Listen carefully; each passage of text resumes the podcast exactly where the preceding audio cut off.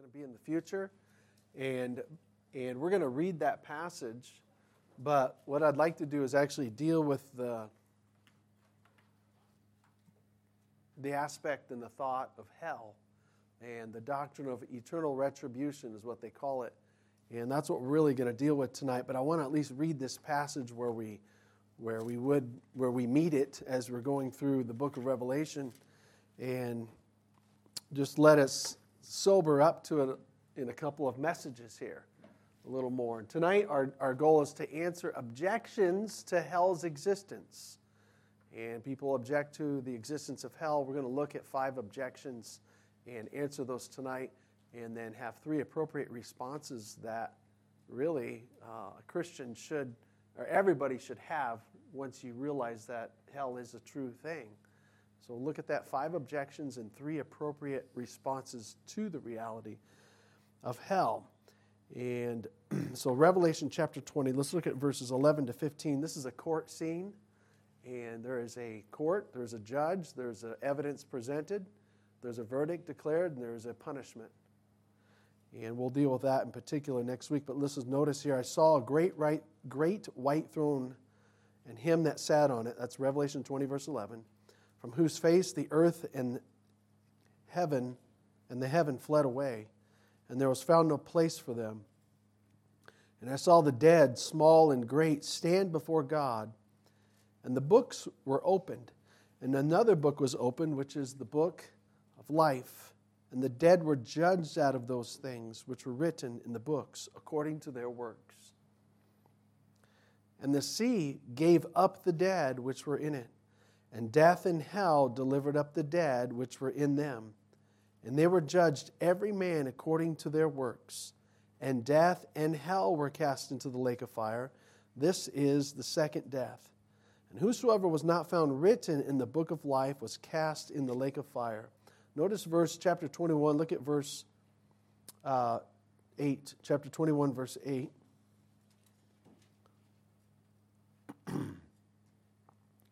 Chapter 21, verse 8. But the fearful and unbelieving and the abominable and murderers and whoremongers and sorcerers and idolaters and all liars shall have their part in the lake which burneth with fire and brimstone which is the second death. Notice, go, go with me to uh, Luke chapter 16, I believe it was.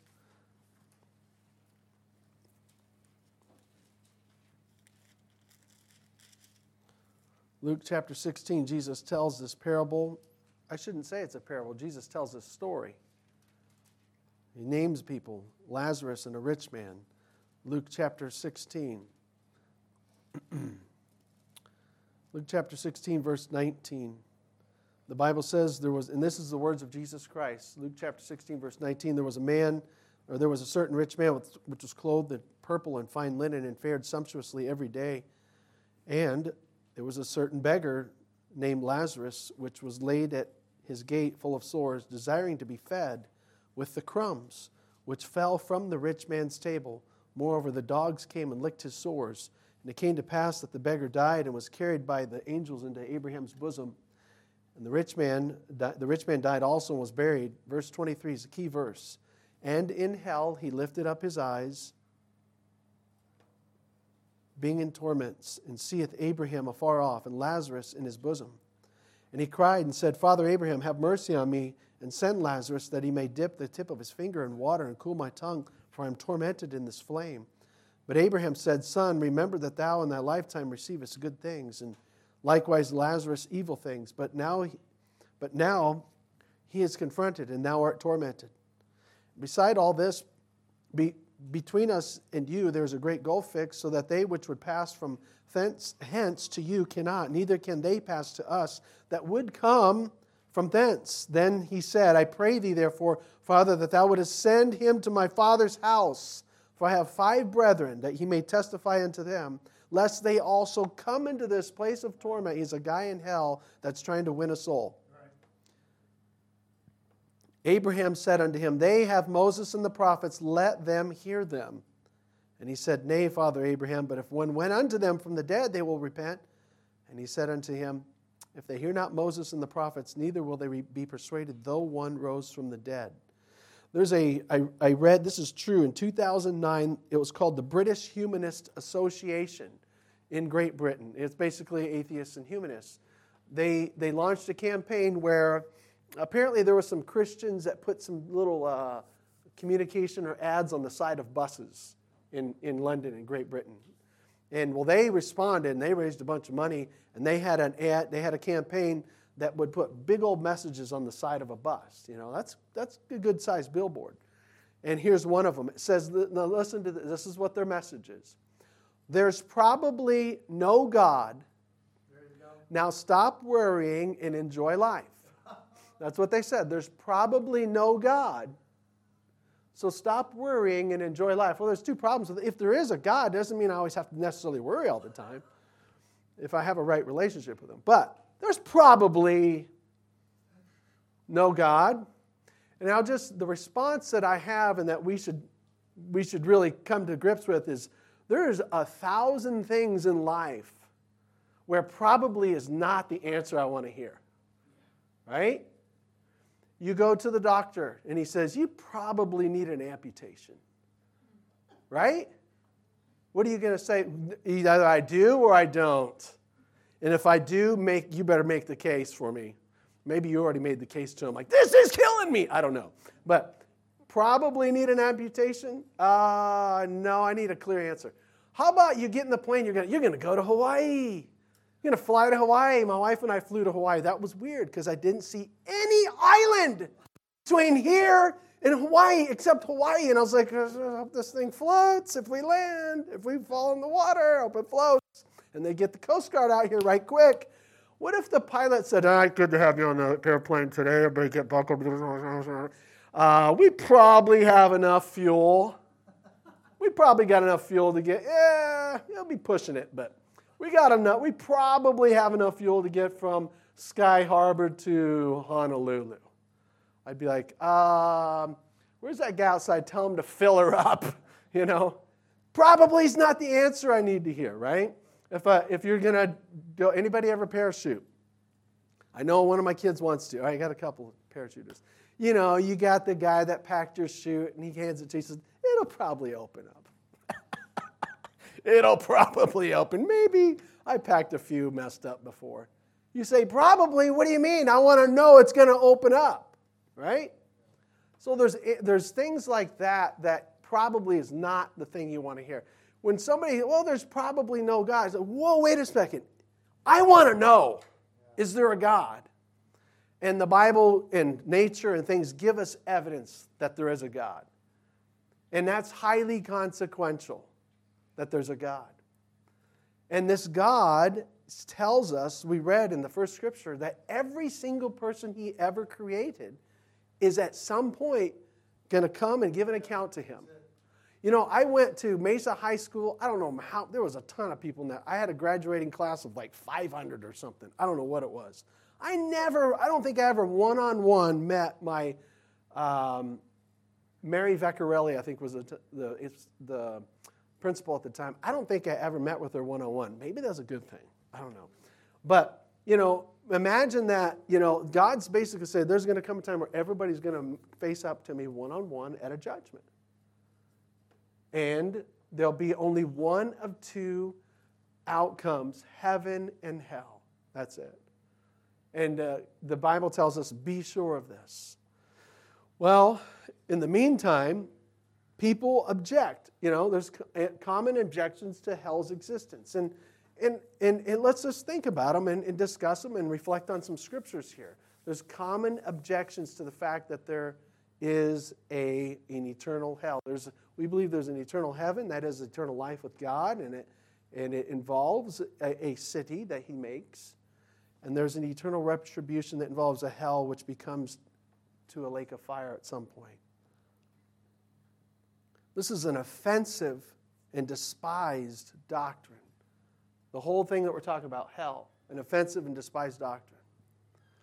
Um, do you notice this? So think about what's happened. I've read this and I'm like, this is true. They say in the last hundred years, in preachers, evangelical people, and even secularists, that examine and watch American religion. They said in the last 100 years, hell is mentioned and preached less and less and less, and sin is tolerated more and more and more. Well, that it, it needs to be the opposite, where hell is affirmed and, have, and, and sin is, is preached against, because that's what's feeding the hell. And that's a plan of the devil.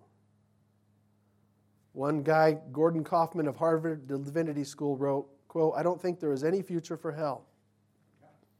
So let's look at this here, uh, some objections here. Easy. I don't believe the Bible, so therefore hell doesn't exist. And you know, okay, if you don't believe the Bible, then all right. There's not very many other proofs of hell. I mean, the Bible says it. If the Bible's true, then that ends it right there. And then sometimes the earth bleeds this hot stuff. Maybe there's something else down there. And that's what the Bible speaks of. It speaks of hell being down. But if a person says, I don't believe the Bible, therefore I don't think there's a hell. But if somebody says that, it, it's good to answer with things like this. You know, the Bible is the most well documented ancient form of literature of all ancient forms of literature. It is the best documented form of ancient literature. Better than like the wars of Caesar and Homer's Iliad and all these other goofy things that you got bored doing in school. The Bible is the best documented form of ancient literature. Not only on top of that, the Bible has proven to transform societies that embrace it as a whole and individuals. There's something about it. And not only that, uh, the Bible uh, was affirmed by, uh, well, let me back up. The Bible is indestructible. It seems like they just can't get rid of it. And also, the Bible was affirmed by a person who walked the earth that history attests to Jesus Christ, who was buried and rose from the dead. He affirms the Bible. So if a person says, I don't believe in hell, why? Because I don't believe the Bible, that's a big risk to take, isn't it? Number two is another objection. Is that's just your interpretation. All right, I, accept the Bible, but you know what you're saying here, that's just your interpretation. I can kind of generally accept that God's word is contained there in the Bible, but I don't think there's a real hell. That's just your interpretation. Right? The Bible, I can't tell you the number of times the word hell and torments and fire and all that stuff's mentioned. I can't tell you. But it's many times, and it's mostly in the Gospels from Jesus. But listen to this. People sometimes want to, it's a way to stick your head in the sand to say, oh, that's just your interpretation. Uh, I don't want to accept, I don't want to, uh, I don't want to, I don't want to acknowledge that. Um, sometimes people say that's just your interpretation when you say, you know, Jesus said, I'm the way, the truth, and the life. No man comes to the Father but by me. Somebody says, oh, that's just your interpretation. And at some point, it's good to say something like this. You know, what did the weatherman say the weather was tomorrow? Uh, you're in the middle of the summer. Oh, he said it was 110. Are you sure? It's really going to be 110 degrees? Or is that just your interpretation? Well, that's what he said. He told me it was going to be 110 degrees. Hmm, that's just your interpretation. Maybe he meant 110 beads of sweat on your head. Yeah, that's right. It's silly, isn't it? In other words, the idea is when somebody's speaking, the common assumption is to take them literally unless they give you a heads up on it needs to be symbolized. And that's the same with the Bible. The Bible is literal, but when it's not, it usually gives you a heads up on okay, this is a symbol, this is a like as, this is a simile, this is and so when we say that's just your interpretation, it's usually that we're interpreting something literally and somebody doesn't like it. Our, our Jehovah's Witness friends do not like this Luke passage. They will, if you go door knocking, they will keep you from knocking on 50 other doors to discuss this passage with you. They'll, they'll, they'll say, well, this represents, you know, the hell represents a man who's just regretting something and, and so on. And I believe even the Mormons don't believe in a literal hellfire. But it's in their Bible, and some of them use King James Bible. Well, a denial of hell saying, well, that's just, my, that's just your interpretation. Um, biblical writers, here's another thing. So Paul talked about Jesus coming back in 2 Thessalonians 1, 8 and 9, coming, 8 and 9, coming back in flaming fire taking vengeance on them that know not God, and they'll be punished with eternal punishment. That's what Paul said. Peter talked about the fact that God cast down these really naughty angels in, in times past, cast them down and reserved them in, into, into hell in, in, in chains. Jude said the same thing in Jude chapter Jude 6 verse 6 and verse 7 and verse 23. Jude talked about hell. James 3 talked about the, the tongue is set on fire of hell. The Lord Jesus Christ, as we read, he's, it seems like there's a lot, you know, in Matthew. And I think Brother Dave even just quoted a verse here tonight about the plucking out your eye. You know, if you're just so hung up on some sin and it keeps you from trusting Jesus as your Savior, pluck your eye out. I remember my father in law, and I, I, I hope I got this story right, but he said there was a kid one time that he, he went to visit in New York and he had like a, his leg or, or arm or something cut off because he was messing around a railroad track and it moved and it, whatever. It may have, they just may have been moving. I don't think it was like a you know, they're just doing some short, slow transport. And he, this kid, I don't remember if it was arm or leg, but he lost a limb. And my father in law was called on to visit him. He visited him in the hospital. He's recovering. My father in law got to lead him to the Lord. And he, the, the young man, I think he was a teenager, was saved. And my father in law said, he said, I now, after we talked and he accepted the Lord as a Savior and everything, he says, I said very gently, Now, do you think that if this is what it took to get your attention, it was worth it? And he said, Yeah. Having your arm cut off? Yeah. And that's what he said. That's a very sensitive thing to say, isn't it? But Jesus says, oh, yeah, even something that sensitive and that valuable, like your arm or your eye, cut it off if it's preventing you from being truly saved and if it prevents you from going to hell. So oh, that's just your interpretation. Well, the biblical writers say it clearly. We're just trying to take it literally. All right, here's another objection. And some of this stuff, I can't answer every objection. I can't. But it's good to just think through this stuff, right? It's too horrible to think that it's real. It's too horrible to think that the hell is real. Absolutely, it is. It's too horrible, but it still is. Look, it's hor- how many of us have ever been in an earthquake? How many of us, okay? How many of us ever been in a tsunami? All right, that's horrible. Do you believe a tsunami exists? It's horrible. I do not want to be in a tsunami. I don't. That's like gigantic tidal waves coming at me, going to swallow me up. I just get to go to heaven. But I, the, the idea of that, you know, uh, it's a horrible thing, but I'm confident it exists. fires, the forest fires. Just thinking about our guys in Yarnell in the, the, the, big, the big thing that we had, the hot shots that all died. That's horrible. They cooked. How those guys died there. The hot shot fire, what are they called? The, the 19? Was it 19 of them? That's a terrible thing how those guys died. Well, something that's too horrible, that doesn't mean it's like, well, it must not exist. It's just too horrible to think about. It can't be like that. There's, just because something's too horrible to imagine doesn't mean it doesn't exist. You know, there are things extremely wonderful that we haven't seen or experienced, but we're confident exists, right? You know, heaven seems extremely wonderful. I'm confident exists. You know, some of you think that Hawaii is extremely wonderful, and you know it exists even though you've never been there, you know or Bahamas or whatever, some island in Fiji Island, I don't know. There's a lot of very wonderful things that you haven't experienced but you know exist. There's a lot of horrible things that are very horrible that you haven't seen but you know exist. And the same thing with God. You know, uh, let me give you a Charles Spurgeon quote. I, by the way, I'm amazed the older preachers really did not, they didn't leave hell out of their messages. I think I need to catch up with them. Charles Spurgeon said, some have staggered over the doctrine of eternal punishment because they could not see how that could be consistent with God's goodness. I have only one question to ask concerning that or any other doctrine. Does God reveal it in the scriptures? Then I believe it and leave to him the vindication of his own consistency.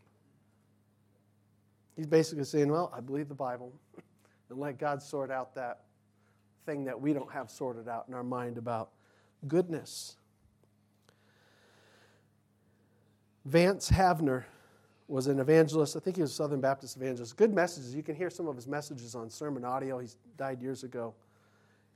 he said, When I pastored a country church, I think it may have been back east, he said, When I pastored a country church, I had an old farmer come to me and say, You just need to, you need to stop. I don't like your sermons on hell. The, the, the farmer said, You need to preach about the meek and lowly Jesus. And he said, Well, that's actually where I got my information from.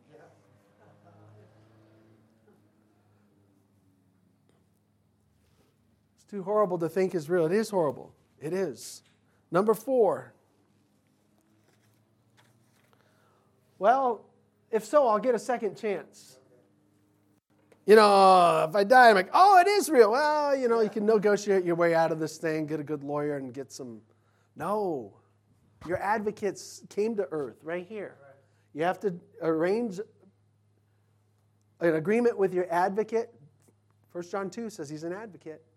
You make your arrangement with your advocate. You don't have to call 1 877 whatever, whatever to get your advocate. You call on him by faith. You arrange your issue with your advocate now, come to trust Jesus Christ as your Savior, and he has your case cleared before you meet the judge. If a person dies, it's settled heaven or hell. Somebody thinks, well, I'll just, uh, me and God will talk this thing out. No. God, let me read what one person said here. If one is lovely, he is very much to be loved. If a person is honorable, he's very much to be honored. If a person has great authority, he is very much to be obeyed. Is this not true? Yet God is infinitely all these things. He's infinitely loving and honorable and has great authority and calls upon to be obeyed. And yet we put him off, the infinite one. God, the infinite, eternal one, has given us life, breath, and being. He has put food at our tables, clothes on our back, and beauty around us. Have you honored him, loved, or obeyed him for these? After he has spoken to you, convicted you, put the gospel in your ears, held his son before you as your Savior to trust, yet you still put him off? You put off repentance and dismiss his calls to salvation? God then is under no obligation to give you any second chance after death. Don't count on it. You know, I was thinking it's like I don't understand everything about eternal retribution and eternal eternal life. But it's what we're dealing with was, is an eternal being. And his expressions of reward and retribution are expressions of his very nature, eternal. That's who God is. Objections, so some objections here to hell. Here's another thought here is sometimes my life is an objection to the existence of hell. The silent Christian. You know, I might hear an atheist say, I don't believe the Bible. Oh, well, I don't think so because hell, hell's too horrible to think is real. But then my life might say, I don't believe in hell. Do you understand that? My life might say, I don't believe in hell by my silence. Or it might say, oh, there is one, but I really don't care. But I need to be like the Lord. 2 Peter 3:10 where it says, that he, the Lord is not slack concerning his promises, as some men count slackness, but long suffering to usward, not willing that any should perish, but that all should come to repentance. And I want to be the one, I want to be one who's not willing that any would perish. Let's talk about this. Three appropriate responses to the fact that I think all of us in here, yeah, I believe hell, believe it exists. And we should just not forget about it. In fact, I want to read this before we get to that.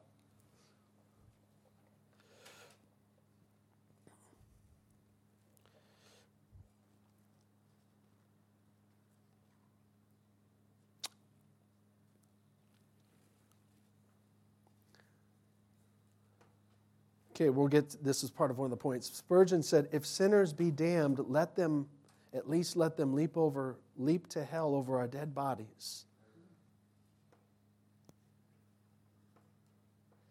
If they perish, let them perish with our arms wrapped about their knees, imploring them to stay. If hell must be filled, let it be filled in the teeth of our exertions, and let not one go unwarned and unprayed for. Oh, wow. That's one way of saying it. What's some appropriate responses? Please listen up uh, to this. What? Okay, so there is a hell. Yeah, Pastor, I believe that. Okay, first response make your calling and election sure. That means examine yourself whether you be in the faith. I think it's 2 Corinthians 13 says that. Know ye not your own selves how that Jesus Christ is in you, except ye be reprobates? Peter says, examine yourself. Peter says, make, give all diligence.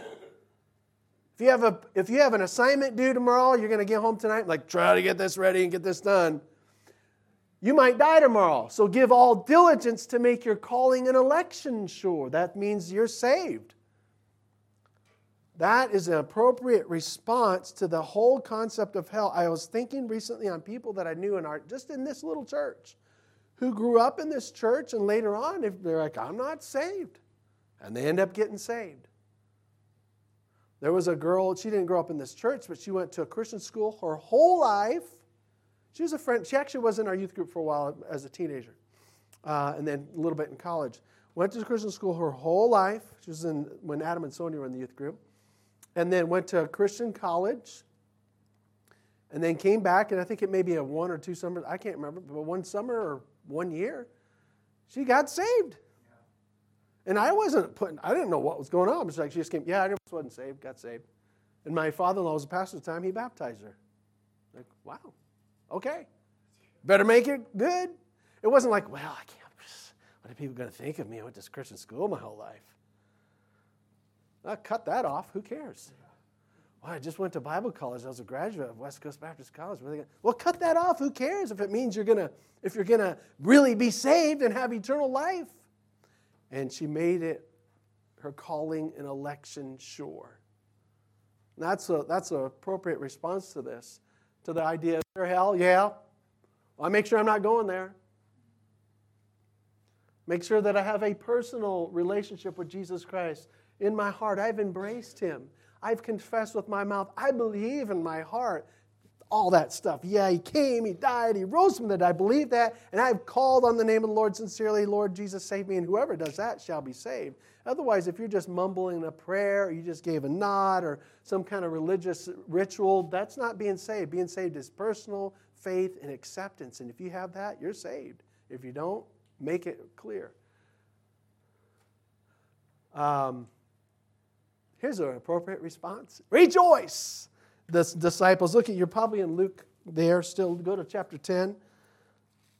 The disciples were sent out on a trip preaching, and God gave them the ability to cast out demons.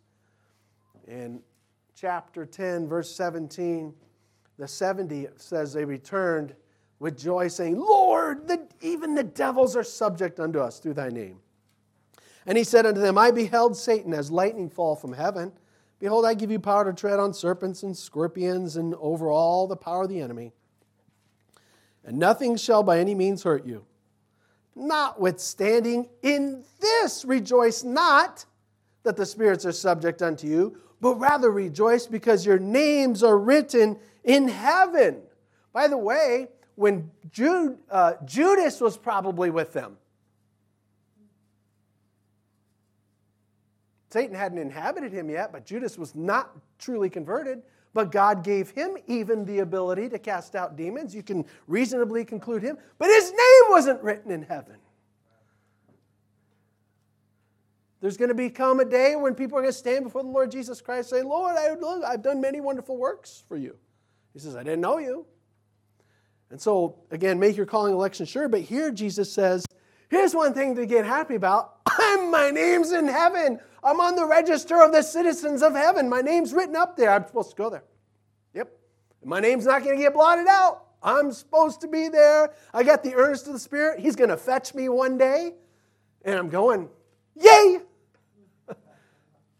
Yippee skippy, to put it lightly. That's an appropriate, and you know this last one, the next appropriate response is reaching out, of course, right? 2 Corinthians 5:11 Paul says knowing therefore the terror of the Lord we persuade men. Speaking of a tsunami, I remember a guy I think I've told this story. Remember that big tsunami that was at um, Indonesia? Let's see. No. Thailand, is that Southeast Asia like maybe 15 years ago. Huge. I think 100,000 people died, if I remember right. Lots of people died there in South uh, Asia. And there was a guy, I don't remember what country it was, but he was there on the beach when the, before the tsunami, right before the tsunami happened. Again, a tsunami is when a huge, usually there's an earthquake and it throws off the, the ocean floor and it can come back in a massive tidal wave or several. So this guy was there. He was on the, he was on the coastline. He was doing whatever. And he said he was sitting there and he said he saw the ocean take off that way fast. And when he did that, uh, a thing came, a memory came back to him. He used to be a sailor in, with his country, and he remembered that instantly there was a time when he was on a ship, when, he was, when his country was in a ship off of Chile, and they were on the ship, and they saw that happen while he was on the ship. He, he survived it, of course, being on a ship. And he's like, oh, the coastline is, or the, the, the tide is going that way, and here's the land over here. And he said, that, it, that's all he knew. That's all he knew. And he, the village, he started running. And he screamed, There's a tidal wave coming. Now, it doesn't, come yet, but there's little evidence showing it's gonna. And he yelled and screamed and yelled and go to higher ground, go to higher ground, go to. And he screamed and yelled and told people to run. And they, I have a little article that says, The man who saved his village.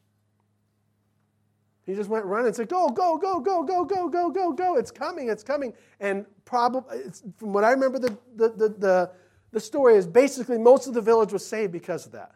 Get up to higher ground. And they were. And that thing came through and they were saved because of being on higher ground. And basically, what we're saying is people don't see eternal retribution coming, but we know it's coming, and their sin is evidence that that should happen. And that's why we use the Ten Commandments. We should use the law to help bring people knowledge of sin hell is coming, retribution is coming, and here's the higher ground. Here's the safe ground God has provided. Run to it. Not to the church, not to your baptism, not to religion. We should say, run to Jesus Christ. It's just a matter of knowing what He did for you. Put your sincere faith in Him. That's running to higher ground. You're saved from the tsunami of God's righteous wrath. And that's an appropriate response. Is it not? Jude 23 talks about snatching them out of the fire with having compassion on them and with fear snatching them out of the fire. I think that's picturing them getting them saved right before they die. Wow. Calvin Coolidge was our president at one point. He was also governor of Massachusetts. And I read as governor of Massachusetts, as far as I understand, he still had a part in their state legislature. He served probably like as the vice president of the legislature, kind of like how our VP does, or maybe the president of it. But, anyways, he was part of the state legislature at, in some dealings they were doing as a governor. And while he was there in the legislature, uh, in, the, in, their, in their, their Congress or whatever, um, he was approached by another legislator who came up to him and says, uh, Governor Coolidge, there was this other so and so from this district got angry with me and he told me to go to hell. And Calvin Coolidge, they, Calvin Coolidge is known as Silent Cal. He said very few things. And he's looking, he was looking at some book, and he said, Well, it wasn't the Bible. He was looking at it. He goes, He told you to go to hell. Well, I looked up the law. You don't have to go there. you don't have to go there. And the guy said, well, Okay. In other words, just lighten up a little bit. Lighten up a little bit. But the fact is, is that we can say, I look at the book here, I don't have to go there. he that believeth on me hath eternal life and is passed from death unto life. Jesus says in a couple of verses there in the scripture. Yep. So this is something that we just need to come to grips with. I know we know it, but maybe we've tucked it away.